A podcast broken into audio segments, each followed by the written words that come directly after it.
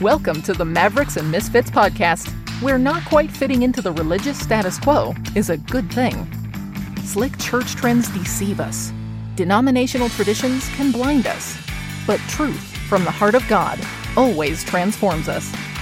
And now, here's our host, a self proclaimed ministry maverick and church misfit, Jeff Lyle. So let me just open up the broadcast today with a confession. I like to confess things. I like to disclose things. I don't get scandalous. There's nothing spiritual about, you know, scandalous sensationalism. That's not what I'm talking about. But when I say I want to confess something, it's not a sin in this case. It's uh, it's just kind of something um, of a disclosure about what God's been doing in my heart, my mind, my soul. Um, really, for the better part of two years in a private journey but very much in a more open dialogue with some that are close to me in the past six months. The Lord has really, really just been leading me into a personal journey of deeper faith commitment. It's kind of a generic description, but let me unpack it a little bit for you. The Bible, the most oft quoted statement from the Old Testament that is found in the New Testament, is the statement from Habakkuk which says the justified ones will live by their faith. It's said different ways in different translations, but basically, the most famous version of that is the King James the just shall live by faith. And what that is actually teaching is those who are justified, the righteous, the saved, the children of God, those are the people that live by faith. We're not just justified by faith, we are called to a lifestyle of faith. And faith is kind of a religious sounding word. It's a very common term, obviously, but I sometimes just like to describe faith as trust. It's an elevated level of trusting God. And for two years, the Lord has been stretching my faith um, I feel like that the life that God has given me ever since He radically saved and delivered me in 1994 has been a life of faith, but it hasn't always been a radical life of faith. In ministry, I've done some things that most men and women never really get to do. Um, I've been able to pastor a church. I've been able to reform that church from being a loving traditional church based primarily on denominational traditions and cultural standards. That's kind of the way the church was led before I became the pastor. And I was able to transition us into a loving New Testament biblical church that submitted all traditions and human standards to the authority of the Word. And that sounds awesome, but it was actually quite painful. It caused a lot of conflict and um, it really deepened my soul. And I learned so much through that phase. It was all done by faith. And then we took that church that had become trans, uh, transitioned and reformed over the course of about 12 years, and then we merged it. We were a Baptist church and we merged by faith with an Assemblies of God church. Say, Jeff, why in the world would you ever help lead a Baptist church and Assemblies of God church into a merger? Well, because by faith I read my New Testament and I saw that the early church was characterized by word and spirit, apostolic doctrine, the word, and the power and the gifts of the Holy Spirit. And I found um, a relationship with my friend Dustin Pennington, who was pastoring the Cornerstone Assemblies of God at that time. I was pastoring Meadow Baptist. And we both, by faith, yearned to have a congregation that would affirm the gifts and the works of the Holy Spirit, but also would be grounded in the objective truth of the words of the Bible. And so we merged by faith together, laid our ministries down, and those congregations followed us into what became known as New Bridge Church. So we did that by faith. And there have been some moments in life and ministry where we've done some radical stuff by faith. And I don't have time to list them all, but even in the midst of all of that, I realized that my personal faith in trusting God and stepping out into the new was somewhat dormant. um, really, quite frankly, I had not heard God leading me to do anything radical by faith in years. And I'm not saying we have to jump from one radical thing to another, but the, the kingdom is massive, it is immeasurable, it is as fathomless as is the character of its king, Jesus Christ our Lord. And so the idea that we have ever accomplished, achieved, or arrived at the pinnacle of the kingdom in this life is, quite frankly, it's nonsense.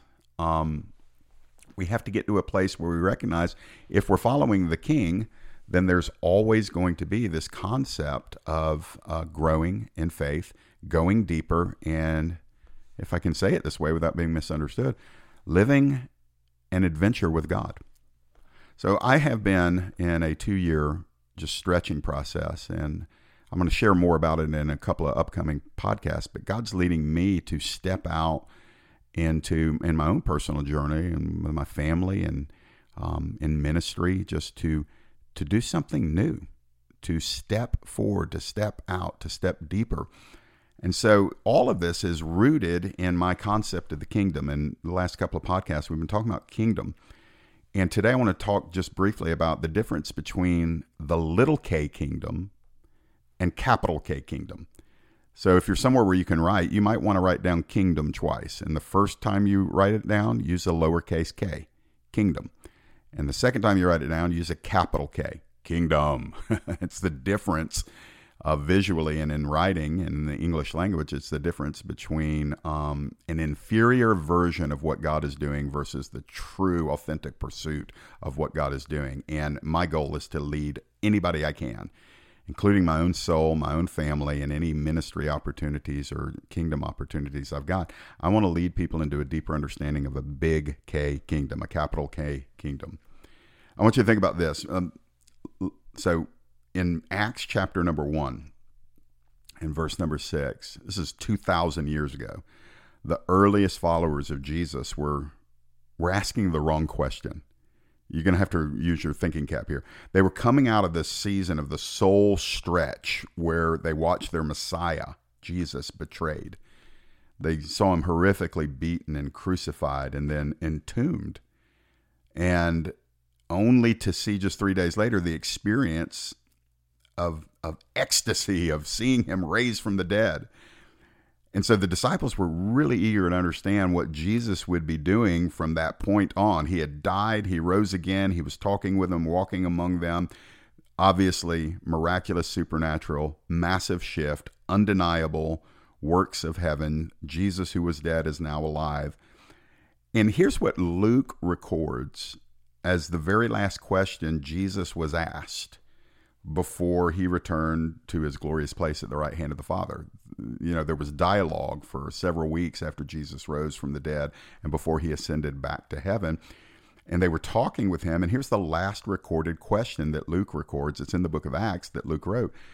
And it says in Acts 1 6, when they had come together, they asked Jesus, Lord, will you at this time restore the kingdom to Israel?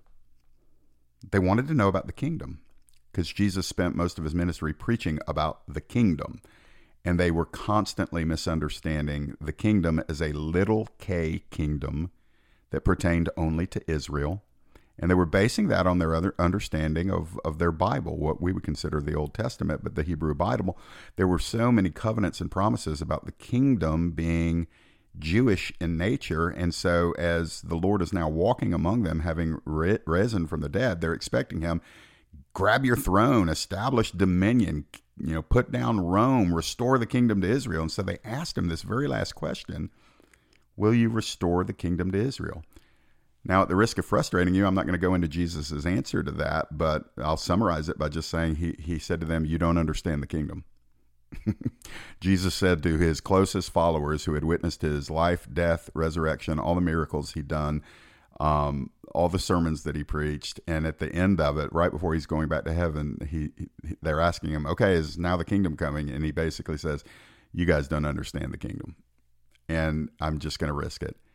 They didn't understand it. And I don't think most of us understand it either. I think we all are living with a little k version of the kingdom of God and that is not what Jesus Christ came to establish and to offer and has called us to advance. It's not a little K kingdom. It's not an American kingdom. It's not a liberal kingdom. It's not a conservative kingdom. It's not a Republican Democratic kingdom. It's not a 21st century kingdom. Um, it, it's a big K kingdom that spans the entire created order, the cosmos, and yes, planet Earth. And it will be established. But their their question, will you at this time restore the kingdom to Israel? It reveals that I mean, literally, after three years by their by his side, the disciples still did not comprehend the mission of their master. They they were thinking way too small about his kingdom. And so they in essence they downsized the mission of Jesus to be all about their nation when Jesus came to earth not to establish just something for Israel, but to establish a cosmic kingdom. But they downsized their understanding of his mission. And they took it from a big K kingdom to a little K kingdom. And again, remember, they had seen all the miracles, they had heard all the sermons, and they had themselves been authorized and empowered to work the miraculous. They, they heard Jesus tear into hypocritical religion.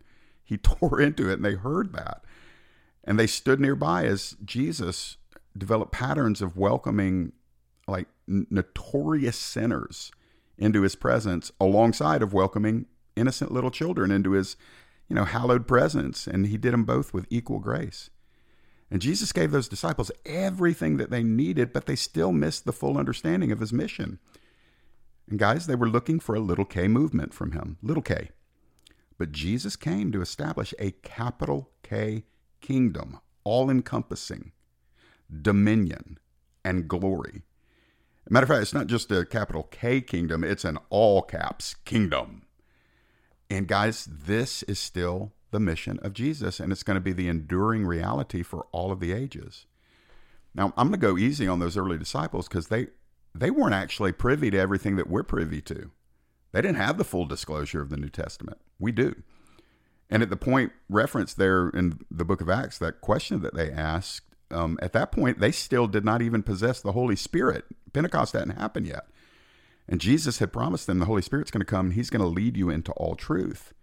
They had been taught their whole lives about the little k kingdom for Israel. So that's the only conception they had of the kingdom of God. And so let's don't be too hard on them because it would have been really, really challenging for them to embrace the capital K or, or the all caps kingdom that Jesus actually came to make his reality. So if I'm being honest, you know, we suffer today sometimes from the exact same disease that those early believers suffered from. And yet, here comes the dagger. We actually don't have the same excuses that they had. We have more than they ever had, but we're still reaching the same wrong conclusion that the kingdom is kind of narrow and small and it looks a lot like us in the 21st century Western church. And you know, guys, we we've been given capital K, all caps, kingdom disclosure.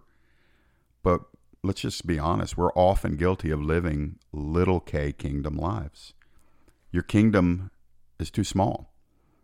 Your vision of God's kingdom is too small. I'm preaching that to me too. I may have a greater understanding of God's kingdom than I used to, but it's still not as big as it needs to be. And so if if if we're still in that place in our Christian journey where the external components of the kingdom of God mean the most to us, then we may still go on and struggle with a capital K kingdom mindset. Forgive me for repeating it over and over capital K, little k, capital K, little k, but I'm trying to get you to see there's a massive difference, and most Christians that you know live in a lowercase k kingdom mentality. And because of that, they're narrower than they should be. You and I are narrower in our understanding and our living out of the kingdom than we are supposed to be. And so we've got to start thinking differently. What does it look like? So, what's the difference between capital K kingdom and little k kingdom? Let's just start with ministry. Little k ministry, little k, will be exclusive and it'll likely keep more people out than it welcomes in. That's little k. It looks like denominational loyalties. Some of you are part of big denominations. I'm not anti denomination. Please don't misread me on that. I think denominations can facilitate good ministry, but the mindset in almost every denomination is that the denominational loyalties must thrive. And so it produces little k Christians. A lot of walls, very few bridges are found among denominations and little kers. Can I call them that? Little kers. Fear will thrive in little k kingdom hearts. Fear thrives there. Danger, danger, danger. It's too big. It's too broad. It's too liberal. It's too inclusive. Um, and so there, the fear comes and it becomes exclusive. Who can we keep out, and what kind of rules and regulations and standards can we erect to keep people out because we want the kingdom to look like us? And you may think I'm being too hard. I'm really not. I've been doing this a minute. It's, I've been around this for a long time. And the kingdom of God, I mean, Jesus blew the minds of people when he came and ministered because he came to a very exclusive and if what I mean by that is excluding, keep out kind of mindset among the people of the little K kingdom that thought it was all about Israel and thought it was all about Moses and thought it was all about circumcision and Sabbath keeping and all of that. And Jesus comes in, he's wrecking all of that, and he's welcoming drunks and tax collectors and prostitutes to repent and enter into the kingdom of God. And the little K people don't like that because these people that are following Jesus don't think like us, don't look like us, don't dress like us, and don't hold our values. And you know why? Because their values were little k, and Jesus's values were capital K. So fear thrives in little kingdom hearts. All the what ifers, the, the, they're the what ifers. They shout down the, well, let's seers. you know, you got some people say, let's see, let's see what God is going to do. And then little k people are like, ah, what if? And so fear thrives there. And like little K gatherings, if you ever go to a little K gathering, a church or a ministry, if it's little K, it's going to be tight. It's going to be hard to breathe in there. And when you do breathe, the the air is stale because it's recycled generational air, having been the same air breathed in and out for decades. It's just thoughtless and mindless. It's little K. It's suffocating. I, hey, look, guys, let me. I'm not. I'm not being ugly here. I've been a little K husband. I've been a little K dad. I have been at times a little K Christian, a little K pastor. So I I know of what I speak here.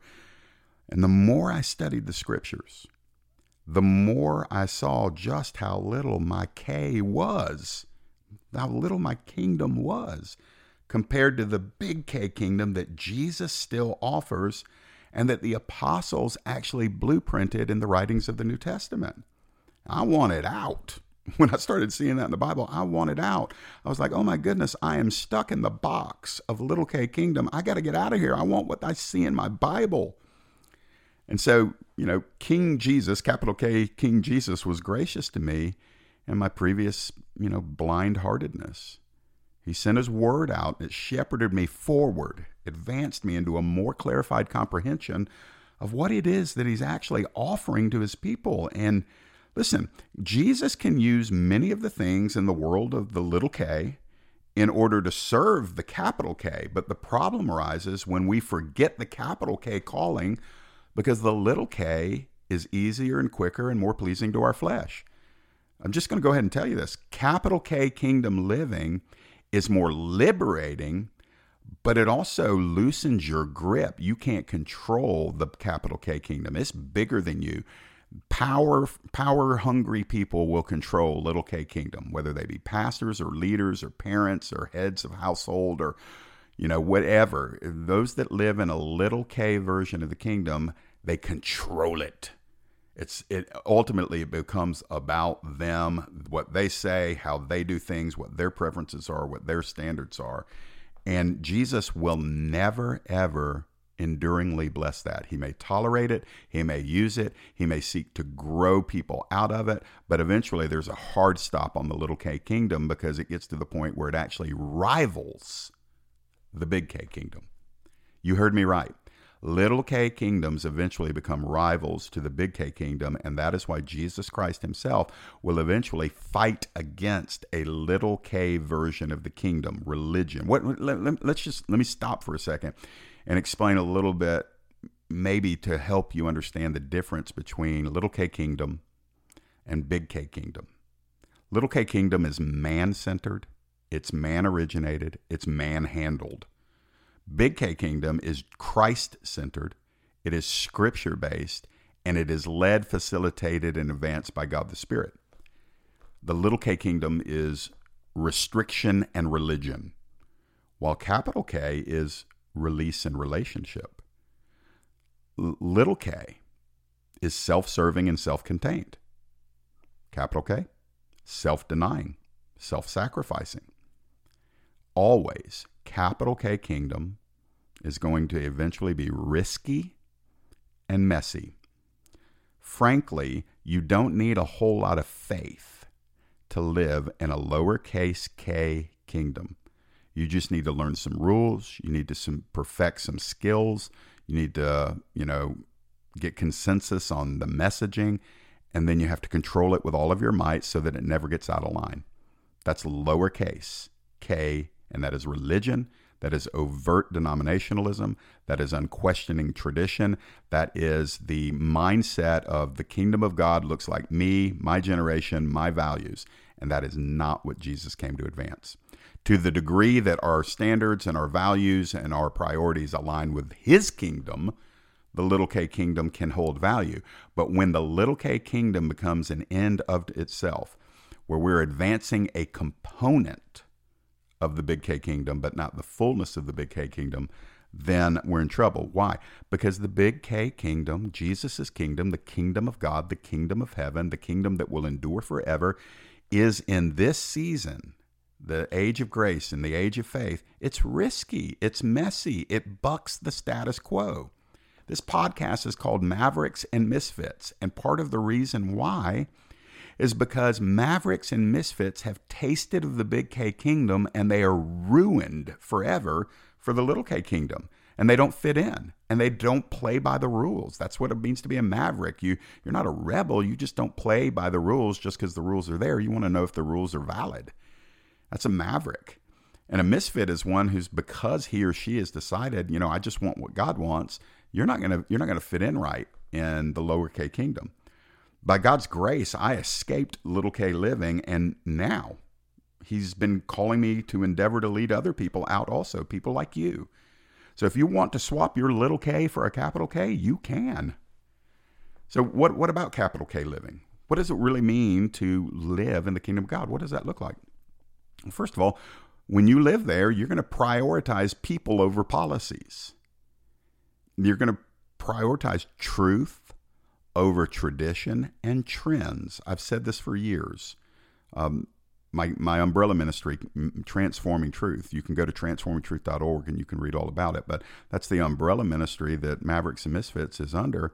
And it's said for years that traditions enslave us, trends deceive us, but truth transforms us. And so Big K Kingdom will always prioritize truth over tradition and trends. Um, Big K Kingdom prioritizes love over legality.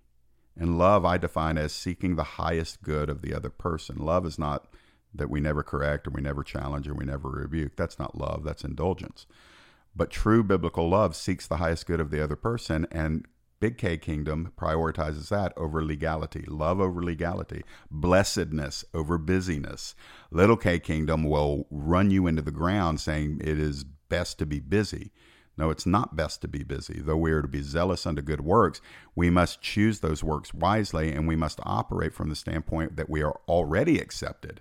We're not busy in order to be accepted. We may be busy in our acceptance. Why? Because we are living a life, life of blessedness. Big K Kingdom prioritizes revelation over rules. That means your Bible trumps every tradition.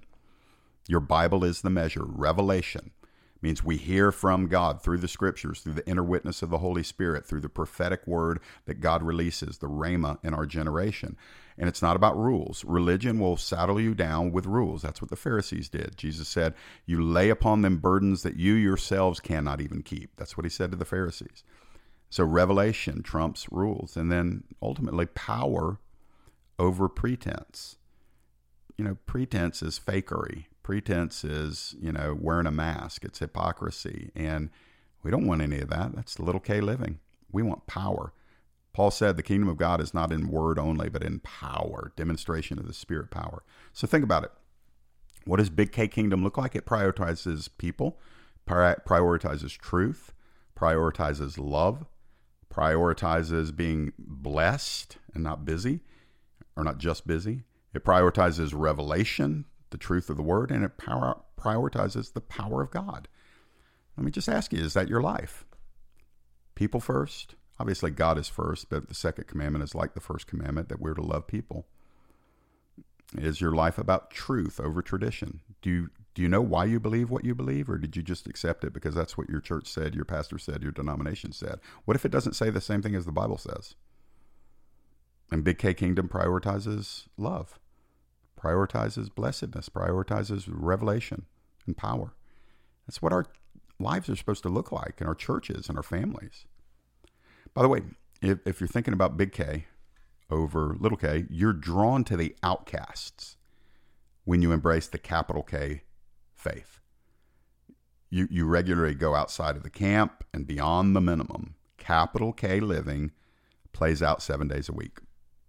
Little K, not so much. Little K lets you just do your thing on Sundays without much expectancy the rest of the week. That's what little k is. It's about showing up to church on Sundays, doing your two hours, and therefore you've done your religious duty. That is little k, and listen, that is coming to an end. And as a capital K citizen in the kingdom, a citizen of the capital K kingdom, you're actually deeply concerned with pleasing your king, King Jesus. And you become less concerned about everybody else cheering you on or giving you their approval. Some of you, listen, I'm just going to tell you, some of you need to get out of the lowercase k because you're a slave to people's opinion. You fear what people will say, what people will do. You fear losing their approval. You fear not being part of the club anymore. You fear what they're going to say. You're going to be called a compromiser. You're going to be called a fanatic. You're going to be called a radical. And so you're bound up in the chase of little k kingdom approval when God's inviting you to watch, walk in capital K kingdom liberty pleasing your king and not concerned with everybody else, you know, in your rah rah corner. When you're part of the capital K kingdom, you're not sitting around stop watching your daily prayers. You actually enjoy praying, no matter how long or how short your prayers are. And then in the capital K kingdom, your Bible's reading, your Bible study, it moves from the motive of gathering knowledge or doing your, okay, checklist, I've got my Bible reading done. It moves from that routinely completing some enforced understanding of ha- I must have a quiet time or systematizing your theology. Some of you love theology more than you love Jesus. Ooh, I felt the Lord on that. Some of you love theology more than you love Jesus. And you, are thinking to yourself, well, aren't they the same? No, they're not the same. Theology simply means words about God. That's the, that's the um, root of that meaning. Theos, God, logos, is word or teaching of. Teaching of God is theology. It's not the same thing. Teaching about God is not the same thing as having a relationship with God. But Little K Kingdom, they will systematize theology and make that the end of the race. And the end of the race is never theology. The end of the race is the God who we develop theology concerning. And some people just want to develop theology so they can win a religious debate. That's Little K Kingdom. It is Little K Kingdom. And so we're gonna we we're just gonna move into the world of rejoicing and resting in a personal God's self disclosure as He gives it in the Scripture. It's not about just studying systematized theology. It's about oh man, I want to I want to read my Bible because I want to know God. I want to know who He is. I want to know His love. I want to know His grace. I want to know His plan. I want to know His glory.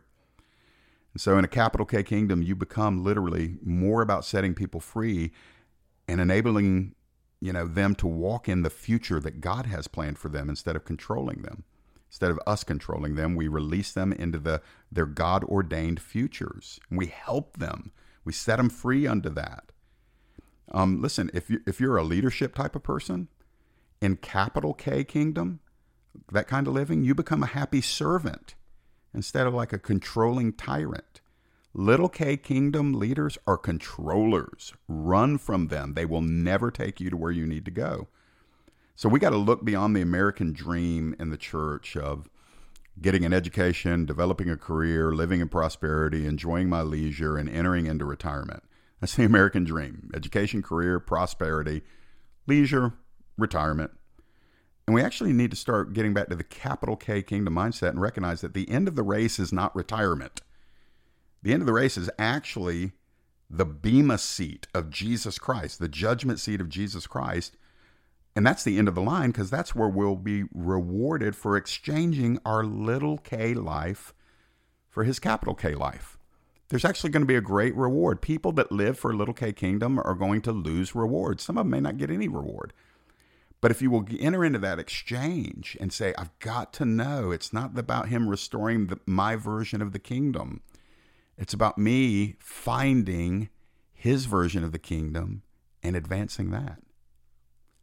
So let me wrap some things up here. So the longer, I think I can say this, the longer I ponder the capital K reality, the more I hunger for righteous freedom.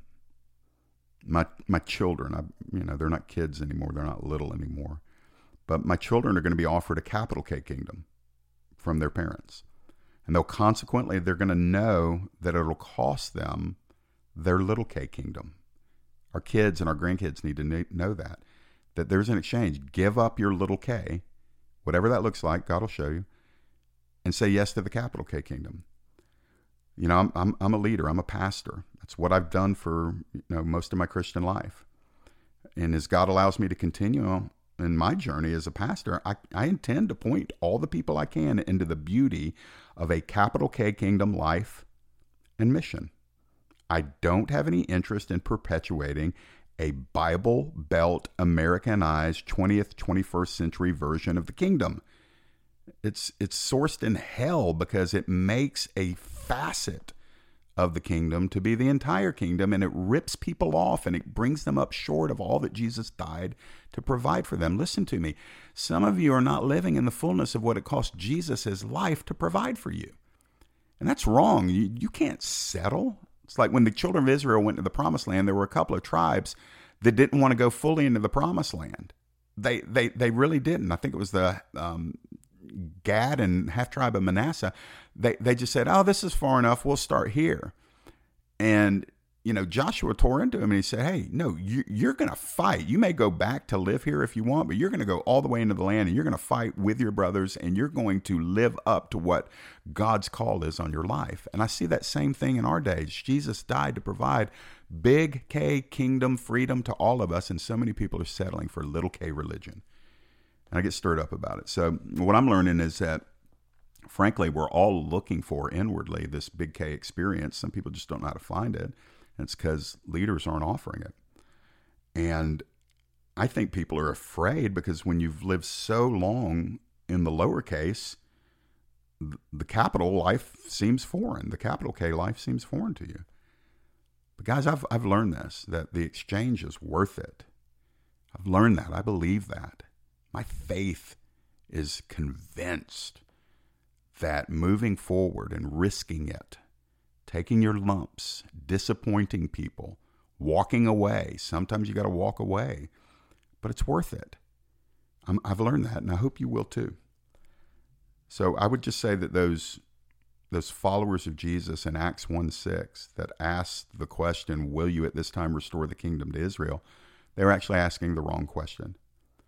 But, hallelujah, Jesus sent them the right answer. and that began to unfold just a short time later for them on the day of Pentecost. They asked the wrong question. He told them basically, You don't know what you're talking about. You're asking the wrong question. But he actually sent them the right answer because the early church went all capital K on the world. I mean, they did. The early church went all capital K on the world to the extent that soon enough, one of the slanders that came against the early church was they said of them, These people have turned the world upside down. Do you remember that from Acts 17 6? So, just in a short amount of time after Pentecost, when the Holy Spirit came, the testimony about the church, and it was from people that didn't like it, but they couldn't deny it. They said, These Christians have turned the world upside down. Why? because they were living for and in a different kingdom than everybody else. I'd put it this way they, they upsized everybody's understanding by offering a capital K to those who had been living for the little k. hey, blessed are those that upsize the kingdom. And I think some of you are born for that.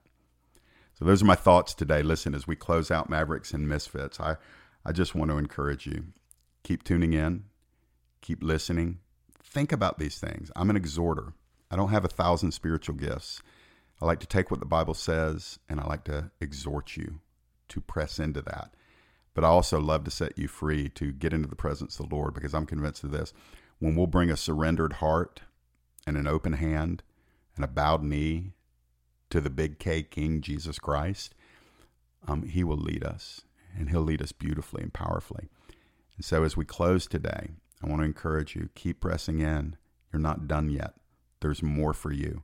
You may be one of the few people that will answer the call to radically, by faith, faith, faith, faith. It's time for you to be walking in faith. That means changes must come. That means risk must be taken. That means you start living for the applause of heaven instead of the applause of people on earth. What a fickle crowd humanity is. Quit living for their approval and start saying, Jesus, I want to bring pleasure to you. Time's gone. Hey, listen, check out transformingtruth.org. Lots of resources there. Keep tuning in to Mavericks and Misfits. I've got a big announcement I'm going to be sharing with you very soon, and uh, I hope that it'll be a blessing to you. I know it's already a blessing to me, so I'm baiting you a little bit with that. Keep tuning in. Big announcements coming up probably in the next episode, if not that one, the one after. God bless. We'll see you next time. Have you gotten a copy of Jeff's book? His autobiography, titled Figuring It Out As I Go, shares Jeff's journey from being abandoned at childhood to journeying through the maze of addiction as a teen and young adult, into his supernatural deliverance at the age of 24, and then into the fascinating pilgrimage into the depths of the Holy Spirit. Order your copy today at jefflyle.com or anywhere online where you buy books. You can also hear Jeff narrate the book by ordering an audio copy of Figuring It Out As I Go at audible.com.